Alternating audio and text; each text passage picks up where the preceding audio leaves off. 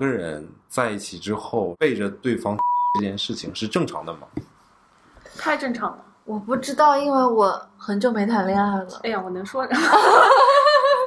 以我自己的这个观点来说的话，我觉得这个事情非常的正常。性对于我，它是一个愉悦的东西，它是锦上添花的东西。嗯，所以在一个合适的时机是嗯 OK 的，在一个就是我想自己一个人或者怎么样的时候也是 OK 的。对你的心情每天都是不一样的嘛，就大家每天都要吃饭一样。你今天我想吃一个日式的，然后明天我想去吃个火锅什么的。嗯，所以在性的这个追求上面也是，我今天我想这么干，明天我就想自己来。那就涉及到一个话题嗯了。刚刚翠叔说性在爱情里面占一定的比例嘛，当然但是有的人是可以做到完全分开的。完全分就是开是有爱和，但是性百分之百 match 的肯定是比较少的。我我小的时候不懂，觉得这个东西能分开，嗯因为那个时候真的是精虫上脑。到一定的就是有理智思维能力的时候，这件事情其实是分不开的，反倒是。我个人肯定不行，如果这个男生我都不喜欢，那难以下手吧。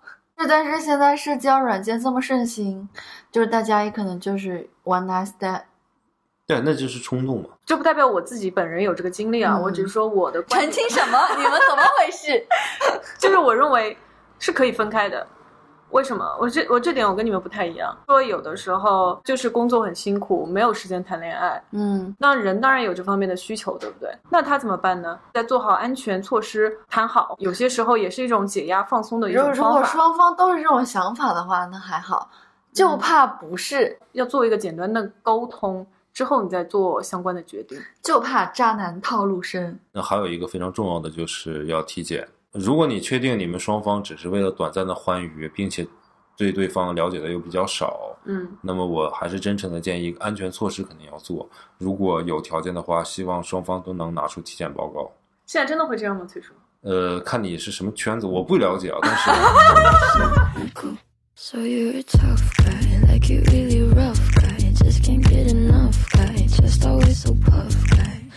I'm that bad type, make your mama sad type, make your girlfriend mad type, might seduce your dad type. I'm the bad guy.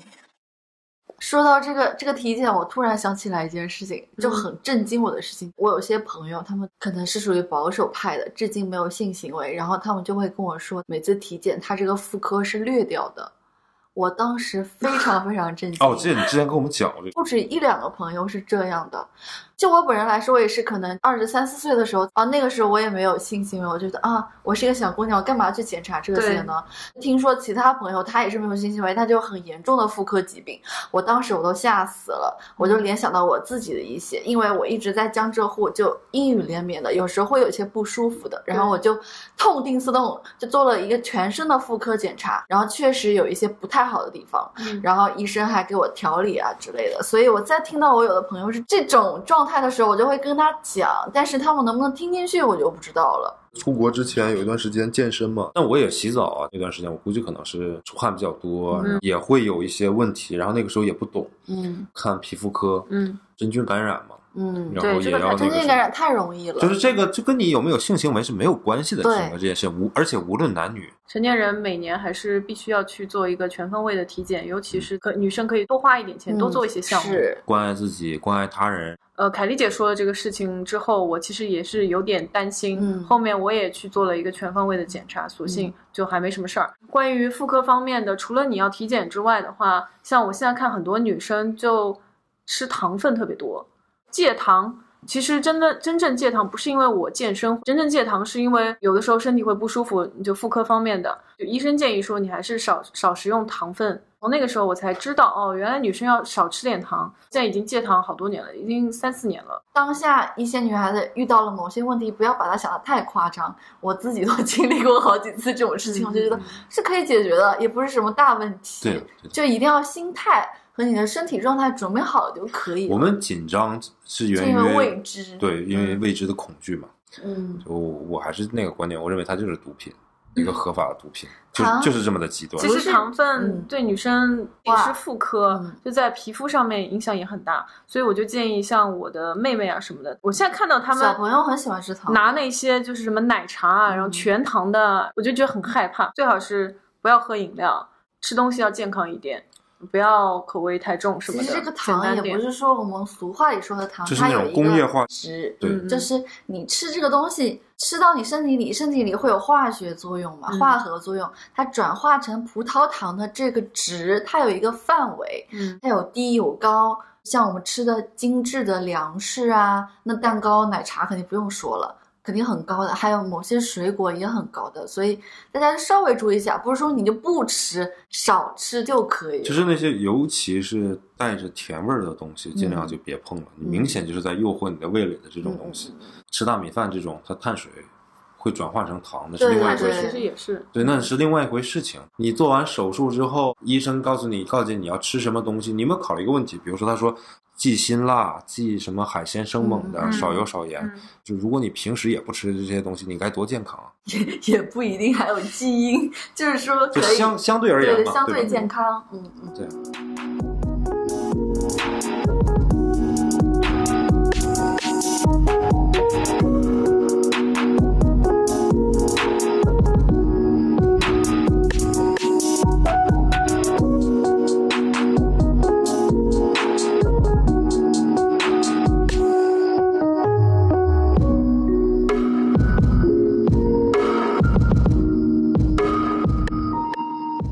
说到这些保护自己的知识方面嘛，像我们我刚刚提到的，就是很多初中女生就因为偷吃禁果怀孕了这件事情，对，避孕的知识也很重要的呀。嗯我记得我高中的时候，还有同学就下午请假，然后第二天还来上学呢。这意识是有多差啊？就是有，真的有应。该影响很大吧？那你说能生下来吗？好像又挺不负责任的。如果让她生下来，但是很多女孩子可能都不敢跟家里说，你只要是借钱。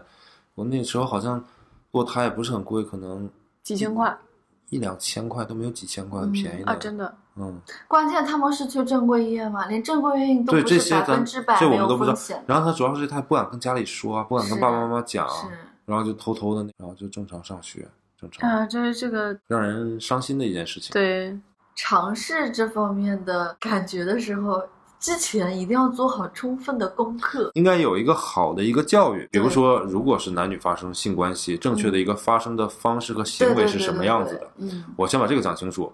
那如何做到，比如说有效的避孕，这些也要讲清楚，嗯让男孩子、女孩子也心里都知道。毛毛讲的，他好朋友打电话，因为不了解这个事情嘛，嗯嗯嗯。那可能有的女孩子跟男生接吻之后就吃避孕药呢。关于这个避孕知识这一块儿，我有呃为了这期节目做功课嘛，无非就是长效避孕药、短效避孕药、节育环和避孕套，然后男性就是结扎这一种。你盯着我看干嘛？然后我认真仔细看了那个纪录片，就是每一种方法都不是百分之百。嗯没有百分之百。而且每一种方法都可能有损害。首先，嗯绝育环是在你身体里安装一个器皿，它会导致你好奇，就是像你说这个节育环，现在真的有人做这个吗？说的是我们朋友这样子，好像很现少。在好像的，就我真还不清楚我哎。们妈妈是有的，我嗯妈前几年刚取出来的，嗯就是它的作用原理是让你的子宫一直处在炎症的状态，让它不要产生卵子。我觉得这个原理就很可怕。嗯，嗯，听起来就很可怕有的人是接受不了这个东西的，有的人身体是扛不住的。而且我看了是这个纪录片是美国拍的嘛，把这些手段推广到第三世界的国家，什么黎巴嫩啊这些东西，嗯拿整个国家的妇女做实验。这些妇女在接受这些教育的时候，只觉得它是一个可以避孕的挺好的东西，直到几十年后，大家各个副作用出来之后，知道结果之后，才知道这个东西是有很大的副作用的。然后我们所吃的各种避孕药也是经过一代一代人实验过来的，当然，而且现在也还是有副作用的。它可能早期的这些措施，无论是节育环也好，还是避孕药也好，嗯会对女性身体造成影响。但是你考虑一下第三世界那些贫穷的国家，如果不通过这些方式去阻碍泛滥的青少年的这种嗯生育，会有更高的犯罪率、更多的经济的影响。手段做下去之后，那些被实验的村庄，它女生的就学率、工作的比率，它是有提高，的。其实是嗯另一方面，当然也有帮助嘛。所以那历史的车轮向前，总会碾过一些无辜的人，但是嗯你不能阻碍这件事情的发展。作为女性的一个自由也好，或者一个平权也好，一个女性当然应该有她自己决定自己生不生的这个权利，嗯嗯嗯，不是一个男人去说你要生或者你不生的。一个女对啊性可以决定自己前。两天采访那个 Justin Bieber，问他要生几个小孩，他说这个要听海莉的，嗯，我说了不算。对呀、无论这个东西有多大的副作用啊，今天科学已经发展到现在，还是有还是有副作用。当然，但那你说感冒药没有副作用？你没有更好的手段了，我是任何一个药都有副作用的。看你的选择吧。对，与其这个副作用之于这个女性的自主的权利来讲的话，嗯我是更赞同女性要有一个自主的权利的，就是用不用是在于你，但是你有权利去用它。前几年我还觉得男性结扎是一个非常良好健康的避孕手段，直到我看了纪录片这个之后，对男性的身体损害也是很大的。嗯，对，然后就觉得就是没有一个完全很好的方法，就是看你双方用冰套会选择冰套，也不是百分之百可以避孕的呀。但它对身体的损害是比较少的吧？嗯这里面最小的了。对对嗯，这里边最小相对来讲是最小的。对，比如说男性口服避孕药什么的这种存在，我是这么假想就女性的口服避孕药对女性有一个伤害，比如说是百分之一的，嗯嗯那么你也开发出一种男性的口服避孕药的伤害啊，它可能也是百分之一或者百分之一点五都行。有然后下次你再昧着良心劝着女朋友那个什么的时候，就你可以自己吃这个避孕药。现在还是男权主导社会，他们会把更多的比例放在女生这边。这我就很好奇，为啥没有男性的就是口服的避孕药呢？应该也有过吧，所以生育的决定权还是在女生嘛。对，然后男生他不用自己身体承受这么大的呃伤痛，研究在他们身上花那么多干什么呢？嗯，他们会这么想的，所以一定是经济学原理，而不是觉得是没有那个必要。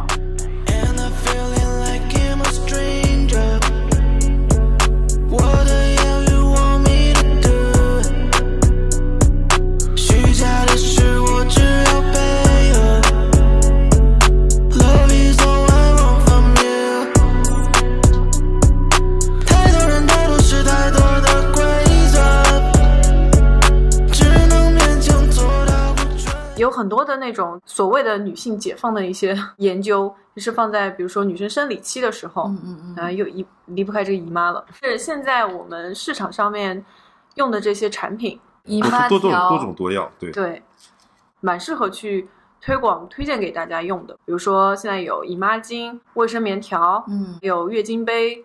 月经杯是啥？我没见过，是接着的吗？我也没用过。一个杯月经杯是一个像硅胶质地的小小的那种但它满了很大的时候怎么办呢？就是你要你要把它抽出来，然后倒掉。然后洗干净吗？对啊，洗干净再塞进去。哦，啊，国外的女生在用，因为这个东西它没有什么细菌感染的质地，它就不容易招惹细菌。那用棉条直接扔掉不也挺好的吗？所以就看多种选择嘛。有些人他都甚至不愿意尝试这些，他就呃一直用那个卫生棉。我也是。我只能接受流出来的那种感觉，不能接受植入式的任何东西。但是你用过吗？没用过？我试过，但是我没成功，我就觉得很难这件事情。你说是棉条？棉条？其实我一开始对棉条也非常的抗拒。对，因为要塞进去啊。，对，我们这一批的女生吧，没有用棉条这个习惯的，从小到大。嗯主要是听人家说这个棉条不错嘛，几年前开始尝试，第一次用的体验感非常的不好。我用的是一个德国的一个牌子，叫 OB 什么的，嗯非常的干涩，我不知道为什么，可能是它尺寸不太合适，嗯所以我一直没有用。直到我后面有一次，我是去热带玩，我肯定要下水的，嗯我不可能就坐在岸边玩，而且特别特别爱去什么游泳啊，去海浪啊浪里面那种，所以重新又开始打算尝试了。后面我用的第一天，可能是我牌子真的用对了，我觉得非常好用。这次其实是有分 size 的，嗯，就是完全没感觉，你知道吗？棉条都很少，有屈臣氏都有啊。棉条有，棉条哪但是里都有。占比比较少。就是看用户习惯吧，我觉得、嗯可能我们国国内的还还是没有养成说用棉条或者用那个月经杯。月经杯其实也是非常的好用，选择适合自己的才是最重要的。我希望大家可以多多的尝试，因为有的时候你会觉得自己发现的太晚了，嗯，，对，所以有一些东西还是要尽早的尝试。但是棉条大家一定要记住，它有时间限制的。几个小时之内，三四个小时你要拿出来换你。卫生巾也一两个小时就得换呢。呃可是卫生巾你是能看到的，哦你换的时候你是能够知道的，right？、嗯嗯但是棉条你可能忘了，因为太舒服了，真的很多人这样，他会忘记在里面，嗯，突然之间发现可能好几天之后了。嗯，国外有很多这种新闻，会你不会得知道吗？得病对呀、吧所以就去医院呢、去拿掉。哦，哇哦哇哦，不好奇这个，因为 这件事情跟我没关系吧？可能觉得比较多的就是去买个纸尿裤啊什么的。你买纸尿裤干什么呀？就女朋友，比如说来姨妈第一天什么的，然后就啊，那个不是纸尿裤，那就是你说的姨妈那个是姨妈专门穿的裤子吧？就是安睡裤对，right？对对对对，哎，那个东西也非常好用，对啊这个量大的女生特别合适。不是量大量小因为你卫生巾可能长的嘛，然后首先它不舒侧漏服，然后你左翻右翻，然后你非常受限制，对不对？因为你怕弄到床单上。但是安睡裤可以帮你解决这个问题，安睡裤就是一次性的那种，你就它虽然跟 diaper 长得有点像，但是它真的很好用，我我量到不了那个地步。不是量多量少的问题它。不会侧漏，怎么睡都没关系，而且它一次性，你第二天你就卷卷扔掉了，或者你内裤上面会沾到一些啊，或者你床单上面现在完全没有这个问题，而且你也比较舒适，没有那么闷，也是一个非常推荐的关于月经方面的东西。女孩子还是挺辛苦的，要花不少钱在这件事上面。La la la, la la, la la, la. I put my trust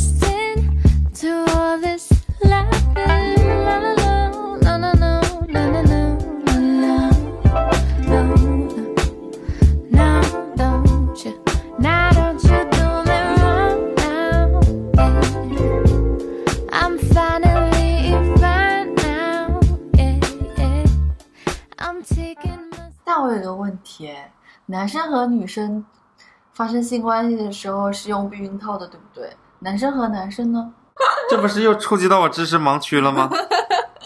我大胆的假假设一下啊，理论上讲其实也是要用的，我真不知道，因为没有实际操作体验过。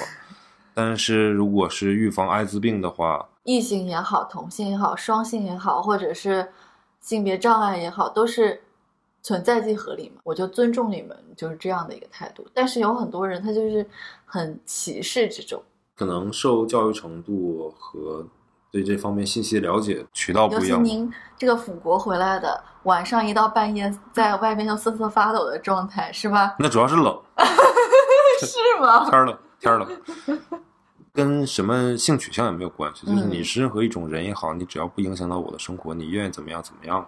你是一个恋物癖，或者你是一个就是喜欢小动物，嗯你你随你嘛，你愿意干嘛干嘛。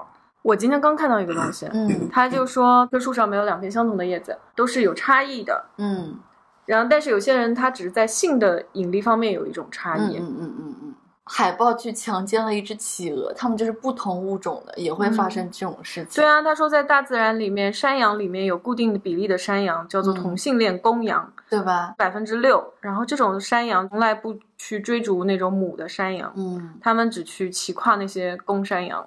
因为更加愉悦嘛，因为从生理构造上讲，男性的生理构造上就是这种方式会更加愉悦。你是从哪里得来的？谁跟你讲的，春叔？书上说的呀，就男性 G 点在肛门内侧啊，你不知道吗？但是有些人是在漫长的成长过程中，突然有一天发现自己是不喜欢女孩子的，而且那个时候他有家室了，有孩子了。那这个时候，我觉得这这 就造成一些社会问题。确实有，确实存在的。嗯，这他到底是要站在道德层面，还是站在遵循自己本心的层面，是一个很难抉择的问题。说实话，我其实身边有这样的例子的。嗯，突然发现自己的这个取向了。对，你是离婚还是不离婚？或者说，我们可以说，就是去年台湾有一部电影叫做《谁先爱上他的》，不知道你们看过没有？没看过。哇哦，这么文艺的电影你都没看过。我先讲一下这电影的大概的故事情节吧。嗯就是主人公呢是一个小男孩，他父亲死掉之后呢，他的一笔保险金呢，受益人呢是一个他们根本就不认识的一个男人。哦，然后妈妈呢就去找那个男人理论，为什么我老公死掉了，然后财产全给你。对这个男孩子也处于青春期，对这些就很那个什么，略带伤感，但是又非常真情的一部嗯片子。呃很有意思的一个一个问题就是，你没办法用传统的一个价值观和评判的评判的角度来替他出谋划策。嗯因为你站在哪一个角度，你感觉都不对。你站在解放自己天性，说为了爱你就活吧，可是感觉又不负责任，这一辈子压抑自己的天性嘛。我最近在看泰剧，而且都是看男生和 男生的剧比较多。嗯他们社会好像对这个开放度要高很多。泰国，我身边认识的一些人，大部分还是不敢跟家里讲的，嗯只有少部分一些开明的父母是可以接受的。父母接受只是一个小的点。我觉得每个人生活在这个世界上都是为自己而活。如果真的发现自己是有这方面跟大家可能不太一样取向的话，我也是非常的支持这个人可以告诉全世界他是这样的人。你可以告诉全世界，但是如果你的父母很在意这个问题的话，你你怎么告诉他们？但是我不建议一个人一直去隐藏，就是做所谓的深柜，因为我自己也不在这个群体当中，所以我可能体会不到他们所受的压力。嗯对嗯，你可以跟你的朋友去出柜没问题，那你怎么跟你的父母呢？你不替他们考虑他们的下半辈子，就是要在别人的指指点点中生活吗？因为你知道，就不是不存在的问题嘛。本来它是其实是一个 LGBT，你如果觉得出柜可能都是一件难的事情，但是如果你觉得你就是一个女孩子呢，你的内心渴望是被大家接受，认为你是个女性的，你这个时或者候我想变性，怎么跟父对母说，是吗？对，就是你你怎么来做出这一步呢？还有那些 feel queer，我是男性，我是男人的身体，但是我希望我习惯的那个样子是那个样子的，嗯嗯它是我一个非常舒服的一个方式，简简单的一个同性恋的问题。嗯就我是 queer，我也可以喜欢女孩子，嗯我也可以喜欢男孩子。嗯这个就包括我是 transgender，我是一个变性的人，或者想去变性的人，我也可以喜欢男孩子，喜欢女孩子，没问题的。嗯。对但是如果我我的朋友跟我嗯聊起这件事情的话，我肯定会很尊重他，而且我是觉得他巨勇敢，就能够正视这件事情。我反而是觉得吧自己的压力。没啥勇不勇敢的。你喜欢吃青菜，我喜欢吃肉，这件事情需要勇敢和不勇敢吗？这只是我的一个选择。这个事情吧，就像说你去资助一个贫困山区的一个学生，OK，周一升旗了，这个叔叔来到这个学校了，捐助了王大毛，捐助了凯丽姐一样。如果我点出你们名字，让你们去台前拿着一个牌匾，接受了某个叔叔的这个捐助，嗯还是说应该在下面默默的不被提到，只是说这个叔叔好心人，嗯我们大家来夸夸这个叔叔，给叔叔鼓个掌。嗯，就是希望那些无论是同性恋也好，还是其他 LGBTQ 的人群也好，嗯觉大家得把这件事情，你本来也是正常人，这是一个比较苛刻的问题。那还有一个问题就是之前我一直讲的残疾人的问题，嗯残疾人很多的，为什么我在大街上很少会见到呢？嗯你想一想，你上次见到一个在大街上的盲人是什么时候？可是你为什么你见不到他们了呢？嗯可能是不公平的，是对他们的照顾不到的。我还想，因为我之前在知乎上看篇文章，是专门讲说那些残疾人的性的需求、生理需求是如何被得到满足的。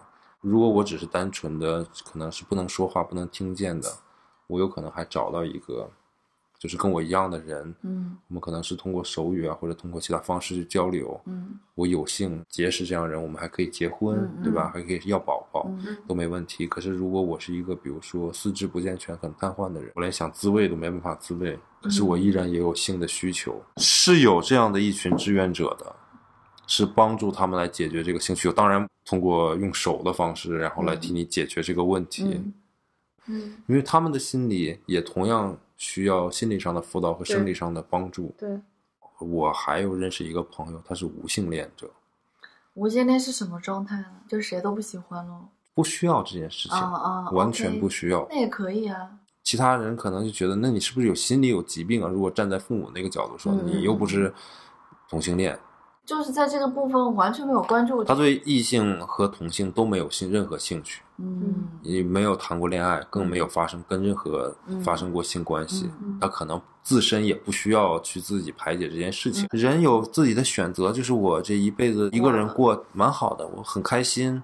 只能说随着这个国内的经济和物质的发展，大家就家感谢还是有互联网，然后大家小的群体也可以，对哪怕不一定找到爱的人，但至至少能找到跟自己相属的一帮人吧。不然的话，你就是把自己封闭在家里的一个人。你知道降低生育率最有效的办法是什么吗？就是提高所有人受教育的程度，就可以 降低生育率。嗯，对，你要想让，比如说中国为什么现在提倡鼓励二胎也好，各方面也好，就是因为中国的九年义务教育以及全民的这这个教育起到了作用啊。